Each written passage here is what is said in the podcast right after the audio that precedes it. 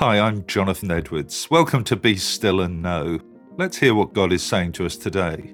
Titus chapter 2, verses 9 and 10. Paul wrote, Slaves must always obey their masters and do their best to please them.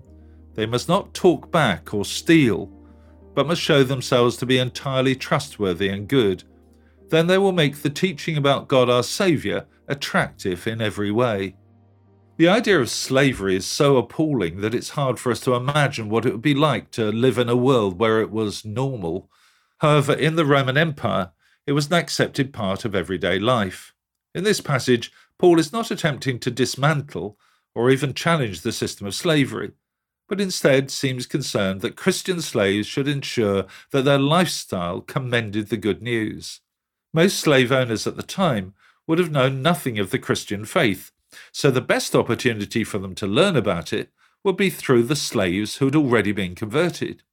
Their good conduct and reliability would convey an important message and show the attractiveness of the gospel. Times have thankfully changed, but Paul's advice is no less relevant in today's modern workplace.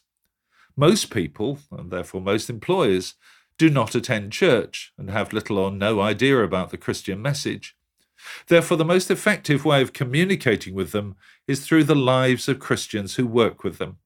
In the workplace, there are constant pressures and challenges, and the way in which Christians handle these situations will communicate more than any sermon. When people are stressed and tempers frayed, the patience, grace, and peace of a Christian worker can be incredibly powerful. If the workplace is where people get their best opportunity to see Christianity in action, we need to give strong support to one another as we go to work.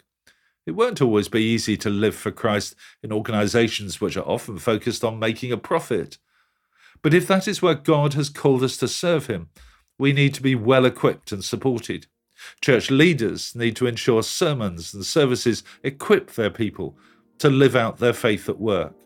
And we all need to encourage one another so that we'll live up to those high standards which Paul set so long ago. Let me pray with you. Loving God, help us always to give our best in everything we do so that other people may be drawn to you.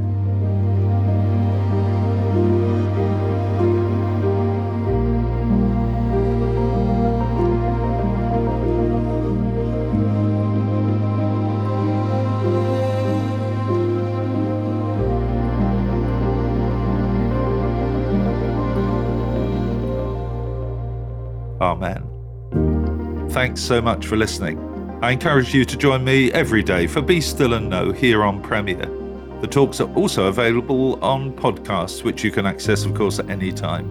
And if you'd like to receive a free copy of our magazine, Voice of Hope, which contains all of these devotionals and a great deal more beside, please visit premier.org.uk forward slash Voice of Hope.